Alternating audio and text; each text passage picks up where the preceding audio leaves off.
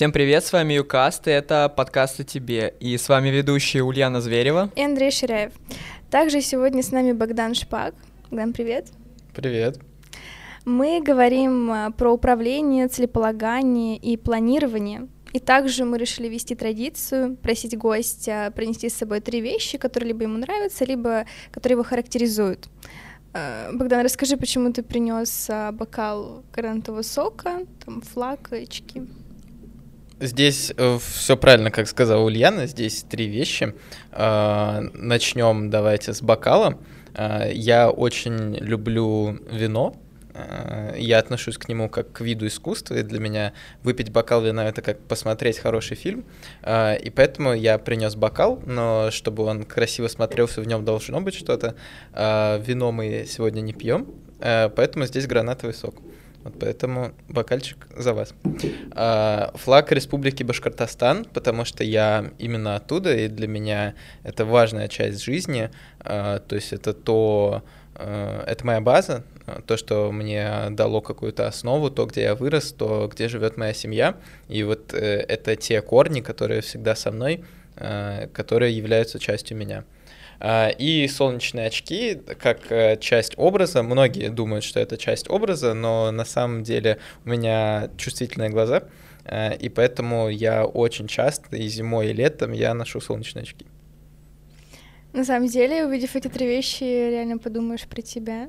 Я старался подбирать, да, что-то такое, э, что именно меня характеризует. То есть вот, когда говорят Богдан Шпак, многие люди представляют, что вот он там любит вино, он из Башкирии, он часто в очках. Если вы откроете мой Инстаграм, ссылка в описании, многие... Э, запрещенная соцсеть в России, Да, да, да, да, да, обязательно. А, да, у меня многие фотки в очках.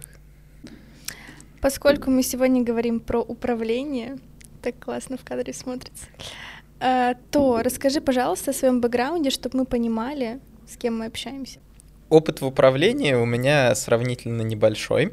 Э, можно вспомнить школьные годы, где я занимался организацией мероприятий и на уровне класса, и на уровне лицея э, в Уфе у себя. Я был старостой у себя в университете. Это тоже управленческий опыт, как я считаю. А, и сейчас я руковожу командой в Янгерс. Я руковожу отделом сходок, мы организуем все мероприятия а, под брендом Янгерс. Очень интересно, что у тебя, как ты сказал, небольшой опыт, но при этом по отзывам людей, которые находятся в твоей команде, ты крутой управленец. Это приятные отзывы. А, опыт действительно небольшой, потому что мы можем сравнивать с людьми, а, которые занимаются этим многие годы, и вот у них, на мой взгляд, действительно большой опыт. А, я много читал на эту тему, ну и я работал под управлением людей, и мне кажется, самый лучший способ научиться — это на опыте другого человека, перенимая его повадки, его фишки, Э, и потом применяя их э, на своей команде, можно отрабатывать э, все эти штуки. Ну, я думаю, хороших управленцев можно не сразу найти, а хорошие книги по управлению найти можно. Какие бы ты посоветовал книги по управлению? Ну, давайте сходу, что приходит в голову. Лидеры никогда... А, лидер всегда ест последним, как-то так называется. Uh-huh. А, я передаю привет Василию Шабашову, который посоветовал мне эту книгу. А, потом 45 татуировок менеджера. Uh-huh. Очень крутая вещь, а, где подробно все расписано. А, и про лидерство. Ну вот сходу две книги пока назову. Uh-huh. Поэтому вот такой мой топ. Но просто можно рассматривать э, лидерство и управление командой там в разных сферах, там в рамках продаж это будут одни навыки, которые нужны, там, например, э, больше больше нужна работа с клиентами, там, например, есть книга «Жалоба как подарок», вот вы можете ее прочитать, или там «Клиенты на всю жизнь». Это тоже и про управление командой, а, и про построение бизнеса, и в целом э, такие книги тоже помогают. А как ты читаешь эти книги? То есть ты берешь просто, читаешь лишь какие-то пометочки, и потом применяешь как инструменты? Вообще навык чтения, он развивается с годами, а, я читаю несколько книг сразу, и я считаю это правильным. А, потому что если тебе одна книга надоела, ты будешь откладывать ее чтение и не читать ничего вообще. А mm-hmm. так ты можешь переключаться, и это достаточно полезно. Это первое. Во второе, я фиксирую книги, которые я читаю. А, я пользуюсь Notion, и у меня там есть страничка с книгами. А, я пишу краткие рецензии на эти книги для себя самого. И также, так как я читаю в Литресе, там можно выделять э, какие-то мысли, и они у тебя сохраняются. Это тоже помогает. У нас как-то постепенно подкаст ушел в книги, как будто. Почему бы и нет? Это же тоже навыки. Тогда давай топ-3 твоих любимых художественных книг. Ну, не топ-3, вот любой топ. Художественных Да, художественных. Хорошо. Последний... Я пытался недавно читать художку, я долгое время не читал ее, вот как, наверное, в универ поступил, я мало читал художку. А, недавно я читал Теодора Драйзера книжка «Финансист». Я передаю привет Артему Миропольскому. А, вот, «Финансист», Теодор Драйзер, прикольная книга. Если бы я ее прочитал в 14 лет, я думаю, результата было бы больше. Я бы, может быть, бы сидел сейчас у Юрия Дудя, а не у вас, ребята. Но здесь Спасибо, Богдан, тебе тоже. Да, очень уютно у вас. Ну, ничего страшного, ты через несколько лет все равно у Дудя окажешься. Это просто откладывание. Выпьем Хороший тост. За Юрия. Да. Значит, финансист Теодор Драйзер. Я очень-очень искренне всей душой люблю Достоевского. Я даже думал, как вещь принести. У меня стоит небольшой бюст его. Mm-hmm. Я думал принести бюст Достоевского, но подумал, что, наверное, сейчас это менее характеризует меня. И я не взял его. А, мне очень нравится роман «Идиот» у Достоевского. А, ну и продолжая тему, наверное, пусть будут «Белые ночи», потому что очень несвойственная для него книга, и она про прекрасный Петербург и про любовь, и э, если вам э, дорогие зрители, 16 э, лет, и у вас первая любовь, и вы не знаете, что с этим делать, почитайте «Белые ночи» Достоевского и кайфаните. Но она немножечко такая мрачноватая. Конечно, да. Серые Конечно. тона, представляешь? Как да. свойственно Достоевскому. Да, да, да, но это стереотип, но на самом деле, э, да, это так, но при этом очень душевное и очень нетипичное потому что это, ну, все-таки его раннее творчество, и потом уже э, у него больше, э, он оброс своими характерными чертами. Могут ли художественные книги развить личные навыки, например, в управлении или в целом в личной эффективности? Я вообще долго думал э, одно время на тему того, зачем нужны художественные книги, когда, ну, если автор хочет изложить свою мысль, почему он просто не напишет эту мысль и все, зачем это облачать в какую-то форму э, художественного вымышленного произведения. Э, я думал на эту тему, и мне кажется, что если вы хотите э, обзавестись какими-то скиллами, то читайте соответствующую литературу. То есть, если вы, ну, например, э, если вы технолог, э, и вам нужно узнать что-то про переработку нефтяных битумов, ну, вряд ли вы будете искать, вот, а не писал ли Тургенев что-нибудь, если у него рассказ про то, как добывают нефть. Mm-hmm. Ну, э, это просто нелогично. Лучше прочитать конкретную соответствующую литературу, но это касательно технической. А если про всякие софт-скиллы, хард-скиллы, вообще про саморазвитие, ну, есть нон-фикшн, и э, множество полезного написано уже там.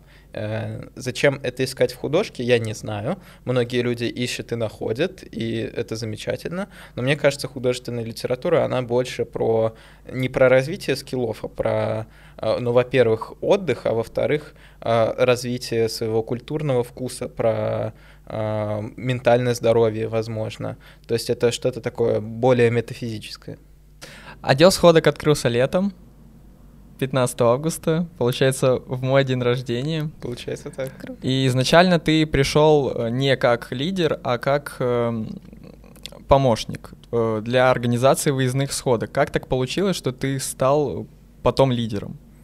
Мы можем рассказать, в принципе, всю историю, как я пришел в Янгерс команду, да. или, или как я стал руководителем именно. Ну, давай полностью историю, как ты пришел в команду и как ты давай. стал руководителем. Давай. А, еще весной э, и летом э, в Янгерс организовывались выездные, ну, выезды, но они всегда были хаотичными, то есть кто-то писал, давайте куда-то поедем, и кто-то соглашался и куда-то ехал. Вот мы так съездили в Выборг, и я съездил в Приозерск с Сашей Ушаковым.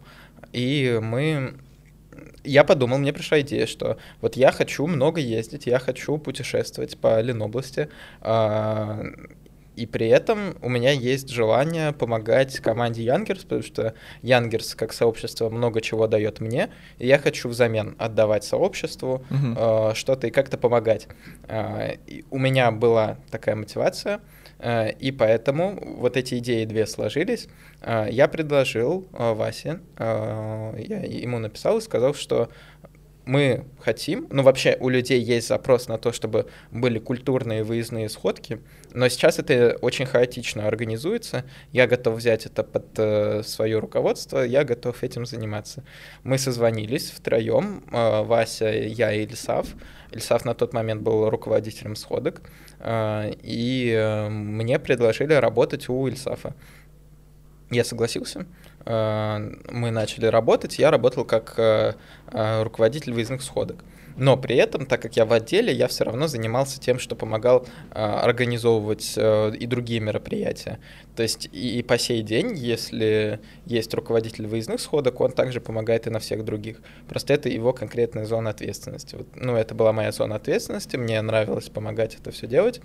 А, но при этом я понимал, что я хочу руководить всеми сходками, я хочу больше ответственности, я хочу больше возможностей влиять на качество продукта, и поэтому я уже в сентябре думал про то, что я хочу а, быть руководителем после Ильсафа. А, и потом, ну, я вот знал, что я буду руководителем сходок, скажем так. И потом однажды у нас был разговор с Васей, где он сказал, что Ильсаф уходит на сходочную пенсию, он больше не, не руководитель сходок, он хочет заниматься другим, и он предложил твою кандидатуру. Я сказал, что да, я, я уже думал об этом, я уже согласен, поэтому все хорошо. Я уже на тот момент придумал, как я буду руководить сходками. То есть я знал, что рано или поздно это будет, у меня был план в голове, что я буду делать, как каким образом я буду это организовывать. И поэтому я был готов к этому, я рад э, своей нынешней роли. А тебе сложно было быть э, подчиненным, так скажем, не подчиненным, ты это слово не любишь, я знаю. Как Я это... могу объяснить, да. Почему для зрителей? Ну окей. Как лучше сказать? Быть не руководителем в команде сложно? Угу. Ну, ну, работать под руководством Ильсафа угу. вполне комфортно. Uh, нет, uh, это не сложно.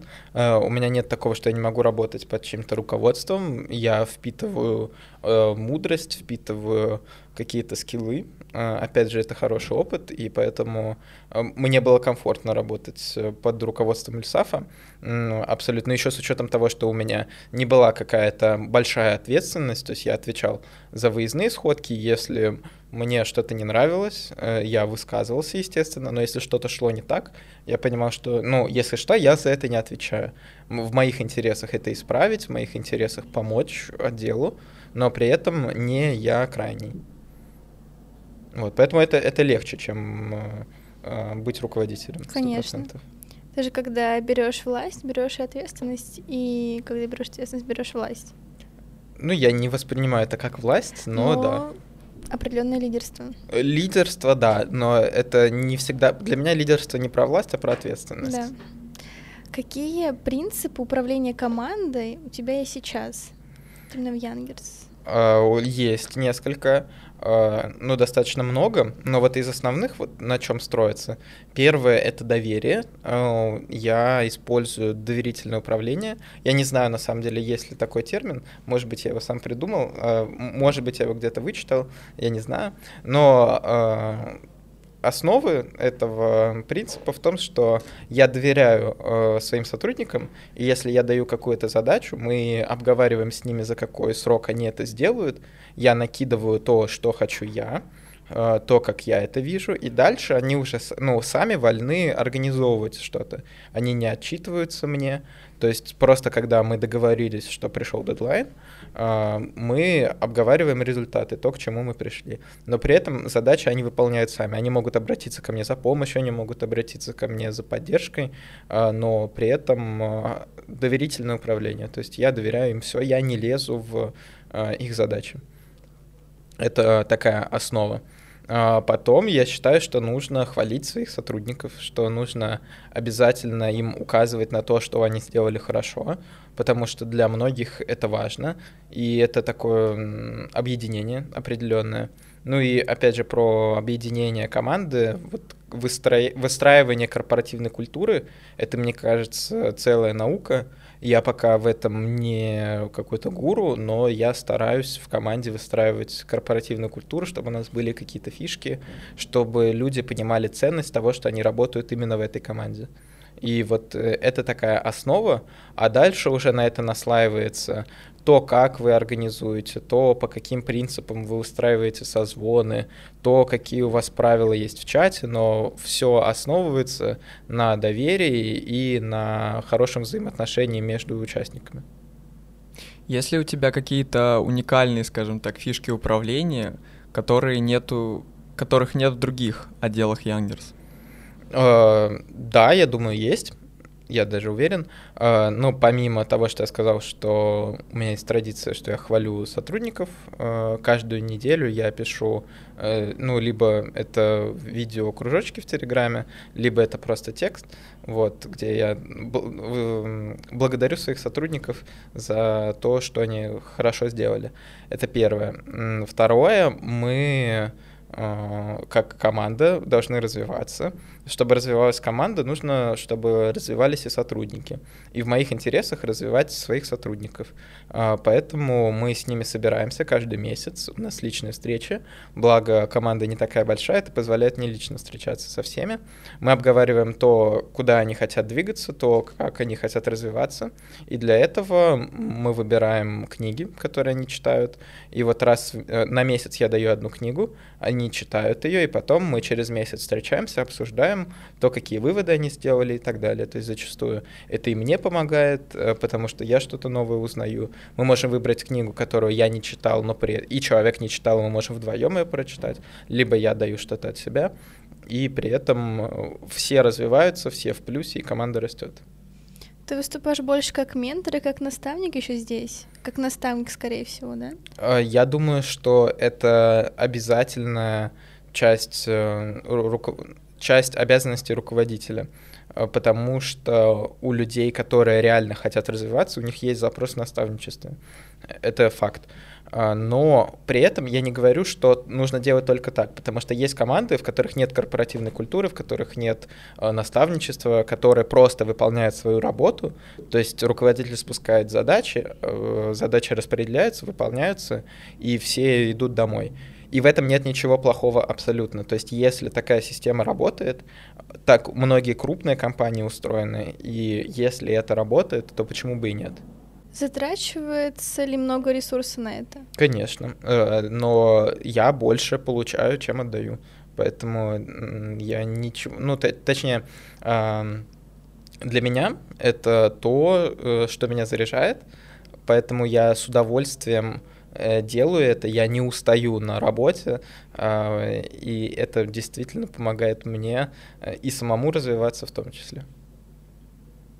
Если какое-то понимание вектора направления, э, ну, он, конечно же, есть, э, именно ты не мог бы раскрыть карты, к чему вы именно сейчас стремитесь? Есть. Э, как отдел содок? Да. Я не хочу говорить за сообщество, потому что это не в моих компетенциях, но так получается, что э, сходки — это основной продукт Янгерс, и что я непосредственно вовлечен в организацию э, развития всего сообщества. Сейчас мы хотим, чтобы участники сообщества э, чувствовали себя не как потребители какого-то продукта, а как участники сообщества. Мы хотим, чтобы была сплоченность в наших интересах, э, чтобы более сплоченные, более вайбовые сходки, это такое э, термин. Э, более легкий, в общем, мы хотим уйти от душнилого, уйти от того, что мы, э, мы не лекторий, то есть мы, мы сообщество, э, и у нас участники сообщества, а не клиенты и не потребители, и поэтому мы хотим, э, во-первых, важно сейчас э, увеличивать объединение участников, а во-вторых, э, так как мы еще и саморазвиваемся все вместе, э, будет круто, если мы будем э, трекать вот это саморазвитие. То есть мы будем отслеживать, у нас есть цель, я не буду раскрывать все карты, но мы хотим, чтобы развитие было более векторным и более определенным. Сейчас у нас сходки, они темы сходок выбираются нами, Э, сейчас мы хотим, чтобы участники сообщества э, также принимали участие в выборе э, тем. Помимо этого, чтобы мы точно определяли вектор развития. У меня еще есть теория, что личность руководителя проецируется на конечный продукт. Угу. Ты понимаешь, что это значит? Да, понимаю. Согласен? Это очень плохо. Очень плохо? Если это так, это очень плохо, потому что э, я, как человек, эм, у меня, хорошо, я как руководитель, э, у меня есть какие-то фишки, у меня есть какие-то взгляды на мир, э, и если я их проецирую на продукт, то это продукт Богдана Шпака. Э, я не хочу, чтобы это был продукт Богдана Шпака. Я хочу делать такой продукт, который востребован аудиторией, то есть тот, который нужен участникам сообщества. Если я буду делать то, что я хочу, Янгерс превратится в клуб клуб Богдана Шпака. Да. Вот, это неправильно. То есть, да, останутся какие-то люди, кому это будет интересно, но у нас на сегодняшний день 780 подписчиков в сообществе, и у них у всех важно спрашивать, что они хотят, зачем они в этом сообществе. И моя основная цель как руководителя схода, как человека, который делает продукт, понимать, для кого я делаю продукт и какой запрос, собственно говоря. Поэтому я стараюсь максимально отходить от того, чтобы проецировать свои личные интересы, свои личные взгляды э, на конечные сходки. Ну, если постараться, то можно попробовать из Янгер сделать клуб Богдана Шпака. Можно, Ой. можно, но э, это, это не конечная цель. Я могу создать отдельно свой клуб Богдана Шпака и там делать, что я хочу. Это, ну, прикольно, но не в Янгерс. Почему? Ну, потому что у Янгерс есть цели, у Янгерс есть э, люди, которым неинтересна моя персона, и я, так, и я не хочу, чтобы она была им интересна. Это не моя цель. Моя цель — это конкретно развивать продукт. А, поэтому я здесь, собственно говоря. Хотел бы ты провести какую-нибудь лекцию? Я проводил. Э, лекция по вину да. была у меня. Э, с удовольствием, если я могу быть чем-то полезен, и если у аудитории, если будет такое совпадение звезд, что, значит, у, ауди, у аудитории есть такой запрос, а у меня есть такие крутые ответы, конечно, я с удовольствием выступлю. Но для меня это не самоцель, то есть я это делаю не для того, чтобы чесать свое эго. Хотя, хотя, это тоже, ну, э, руководитель сходок вообще, это такая, ну, тщеславная роль достаточно, потому что ты все равно э, как бы в центре внимания, как будто бы. Но это неправильно на самом деле. Э, руководитель сходок не должен быть в центре внимания. В центре внимания э, сообщества должны быть участники сообщества. Вот смотри, ты же сильно разграничиваешь именно личную и рабочие отношения. Да. Но при этом у тебя в команде люди из Янгерс, и как будто бы они твои приятели, друзья. Угу. Как у тебя это получается и вообще получается ли? Я разграничиваю абсолютно четко можно спросить у моей команды. Эм, ну, так получается, что я выбираю людей э, по навыкам, по там. У меня есть портрет э, команды, конкретный, он состоит из ее участников. Я понимаю, какие навыки участников мне нужны в команде. И, соответственно, под эти навыки я набираю людей. То есть не все из них какие-то мои близкие друзья. А, то, что мы можем там иногда пойти в баню вместе с кем-то, это не значит... Ничего не значит. Да, да, да, это не значит, что мы близкие друзья, это просто ребята, с которыми мне прикольно. А, вообще должно быть так. А, это, в принципе, и в бизнесе, это, в принципе, и вообще в работе, любой, в любой работе. Если вы что-то делаете, э, какую-то деятельность, направленную на... Ну, вот это ваша рабочая деятельность, вы ее делаете.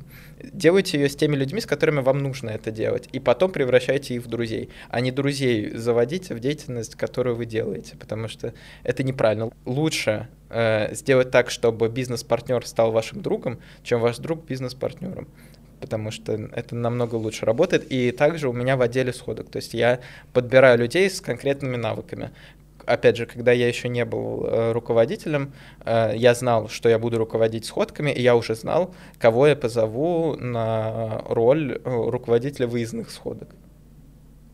Это как будто Ульяна вот э, в прошлый раз как раз говорила примерно подо- похожие очень тезисы по тому, как она подбирает персонал. А как она подбирает персонал?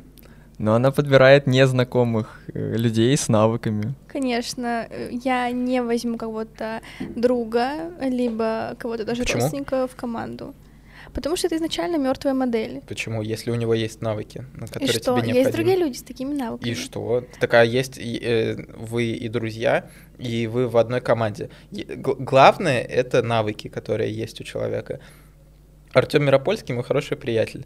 Э, Он написал мне лично, что я хочу быть в твоей команде. Э, Я сказал, окей, э, если ты выполнишь тестовое задание. То есть в команде мы сотрудники, мы коллеги, вне команды мы друзья. Вот сейчас мы с тобой будем взаимодействовать как коллеги. И поэтому у меня может меняться тон там в беседе, у меня может меняться тон в личных сообщениях. Я буду разговаривать с ним как, ну, руководитель и сотрудник. Соответственно, вне этого мы можем разговаривать как друзья абсолютно спокойно. Но одно другому не мешает, если есть навыки у человека. И если он соблюдает круто э, все устои, все ценности, то есть да, если ты нанял друга, а он ничего не выполняет, ничего не делает, и все у него спустя рукава, то, естественно, он не должен работать.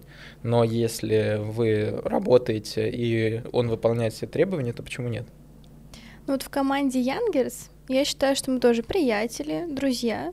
И в целом я даже вот прямо так четко не разграничиваю рабочие и личные отношения, потому что здесь нет важной составляющей — это деньги. Когда появляются деньги, уже какой-то коммерческий проект, то здесь сложно, потому что начинается много вопросов, которые не хочется решать именно с друзьями и приятелями. Как будто бы с незнакомыми их решить проще, во-первых.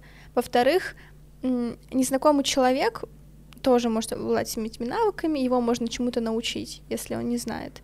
Но я не хочу портить личные отношения чем-то таким.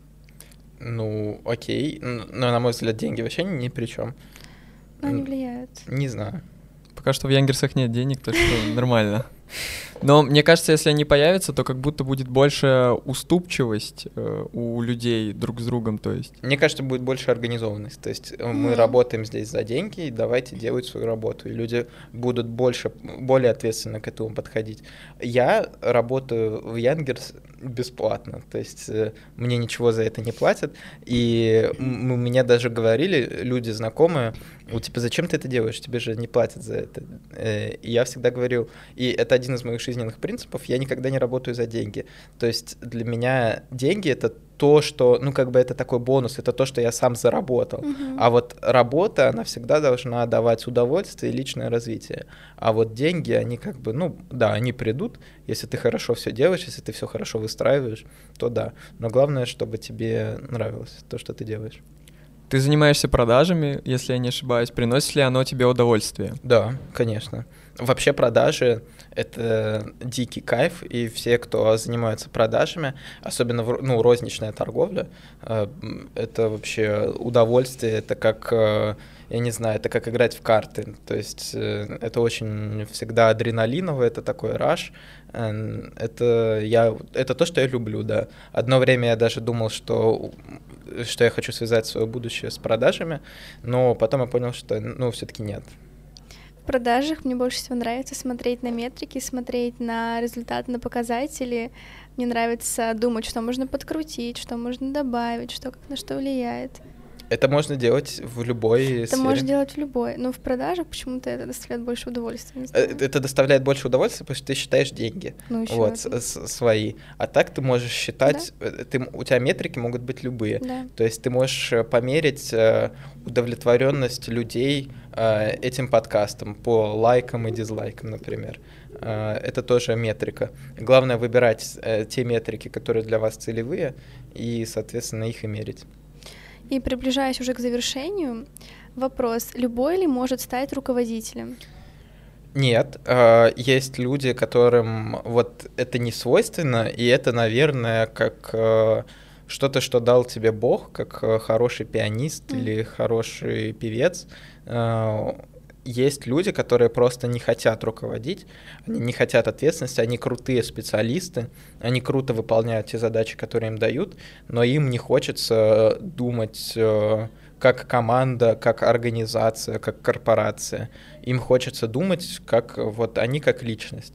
И они не видят себя руководителями, и не нужно их заставлять, и не нужно их этому учить, потому что насильно мил не будешь. Каждый должен заниматься тем, что ему нравится. Поэтому призываю вас не ломать себя, если вам не нравится быть руководителем, но ваши мама, папа и дедушка говорят, что вот у нас все семьи руководители, э, наплюйте, не, не делайте так. Это же еще зависит от уровня энергии внутреннего, потому что руководители, как я вижу, это люди, у которых много энергии. Я не знаю, что такое э, энергия, ну, в- ну, в- смотря в каком смысле, ну, я не знаю. У них наверняка есть э, разные желания, то есть у них есть мотивация обучать людей, Мгм. например, то есть как у учителей, но не у любого учителя это хороший руководитель. Это внутренняя сила, внутреннее желание двигаться, внутреннее желание к развитию. Это может быть и у любых, у просто специалиста наемного. Мне кажется, есть крутые специалисты, вот э, они действительно там, я не знаю, великолепные э, ораторы, пускай будут. У него есть эта энергия, у него есть внутренняя сила, он круто зарабатывает, он востребован, его там приглашают, у него концерт стоит миллионы рублей, но при этом он, если его попросить организовать там команду, он ничего этого не сделает, потому что, ну, нету навыков и нету желания, но при этом внутренняя вот эта энергия и харизма у человека будет. Можно взять тех же самых там, э, ну, артистов эстрады, вот посмотреть, э, у них есть энергия, у них есть харизма, но наверняка из них управленцы, э, малое количество из них хорошие управленцы. Какие ты можешь дать рекомендации для человека, который хочет обучиться управлению? Предположим, у него есть желание, у него есть определенные какие-то скиллы, софт-скиллы, Мгм. то есть он не какой-то там э, человек, который не умеет разговаривать, но в принципе ответственный, способный. Что ему можно Мгм. сделать для этого? Какие первые шаги? Первые шаги понять, зачем это нужно. То есть, э, почему ты хочешь руководить людьми, что это дает тебе. Если для тебя руководить людьми это власть, и ты просто упиваешься тем, что у тебя есть власть, то, возможно, тебе не надо руководить. А если для тебя руководить людьми это умножать э, свою продуктивность, э, то и ты хочешь создавать что-то как э, креатор, то это крутая мотивация, да, давай, берись и делай. То есть, во-первых, понять, что тебе это дает и зачем тебе это нужно. Во-вторых, э, наверное, попробовать поработать под чьим-то руководством. Потому что э, сложно руководить, сложно вообще работать в команде, если ты никогда не был на уровне обычного сотрудника. То есть э, малое количество, наверное, футбольных тренеров никогда не играли в футбол, просто потому что им это необходимо. Мгм. Так что попробуйте поработать, узнать сферу, э, которая вам интересна, развивать, опять же, софт-скиллы, э, ну и хард-скиллы тоже нужны, но, наверное, начать надо с софтов, потому что они все-таки везде необходимы, они везде универсальны. И уже потом э, развиваться самостоятельно. Э, Опять же, попробовать найти ментора. Вот, кстати, тоже хороший и очень важный совет, причем вне зависимости от сферы, где вы развиваетесь. Ищите ментора и учитесь у него. Я еще добавлю, что управление это тоже навык, который развивается со временем вообще всю жизнь. Поэтому не нужно ждать от себя сначала, что ты будешь крутым управленцем, что все будут довольны, будет много ошибок. Это круто. Потому что ошибки вот именно в управлении — это реально двигатель. И важно уметь анализировать и тоже обладать способностью к саморефлексии. Согласен. Переходим к Блицу. К Блицу. Получается, переходим. Первый вопрос. Какой момент в жизни ты хотел бы пережить еще раз?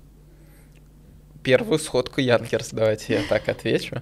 А, потому что я помню переживания э, свои, я думал, вот, а вдруг там все такие крутые предприниматели, вдруг на меня там будут смотреть. Я шел туда и думал, я шел вместе с э, своей уже коллегой Аней Вершининой, вот, она меня привела, и я шел и думал, а вдруг меня там не примут, вдруг я не понравлюсь э, людям, и у меня были переживания, но при этом сходка прошла на ура, и это было круто. Если я не ошибаюсь, там была мафия как Да, раз. да, да, да, да, вот это было удивительно. Я же, э, ну, я занимался прям спортивной мафией, и тут пришли ребята говорят, ну, давайте поиграем в мафию. Я такой, ну, давайте. Вот, и я там, ну, я практически выиграл, я играл на мафии, и я проиграл, но при этом э, все смотрели вот как реально за футбольным матчем. Круто. Было круто, да, да, да. Ну, потому что напряжение сохранялось там до последнего раунда. Угу, да, и да. Было интересно следить за этим. Это правда. Как совпало. Угу. Удачно совпало, Вообще. это правда. Так, следующий вопрос. Баланс существует? В моей жизни? В твоей жизни. Я, э, это моя зона развития, вот, я пока пытаюсь нащупать до сих пор пытаюсь, у меня не очень хорошо получается, где баланс, э, то есть э, мне все-таки нужно найти, ну, как и всем, как и всем, э, нужно нащупать вот эту умеренность, то есть э, не работать 24 часа в сутки, а еще и уделять время на отдых, уделять время семье, уделять время близким людям, уделять время просто тому, что тебе нравится. И не забивать на это. Поэтому если вы думаете, что если ну, вы сейчас жестко заряжены, жестко мотивированы, и вы будете там 16 часов в день работать, да, вы, может, поработаете пару недель, но потом вы будете восстанавливаться намного дольше. Поэтому вот этот баланс, он индивидуальный, вот это тоже важно. Он индивидуальный у всех. Если вам кто-то говорит, что вот как ты можешь столько работать и или как ты можешь столько отдыхать, то надо понимать, что у человека свой баланс, у вас свой. Угу. И про это забывать нельзя. Тогда вопрос, как э, человеку найти свой идеальный баланс? Пробовать и ошибаться. То есть э, ты попроб, попробуй найти свои максимумы и свои минимумы. Попробуй м, спать 5 часов в день э, и работать много. Вот тебе, если тебе это зайдет, то все, вот, значит, тебе комфортно вот столько.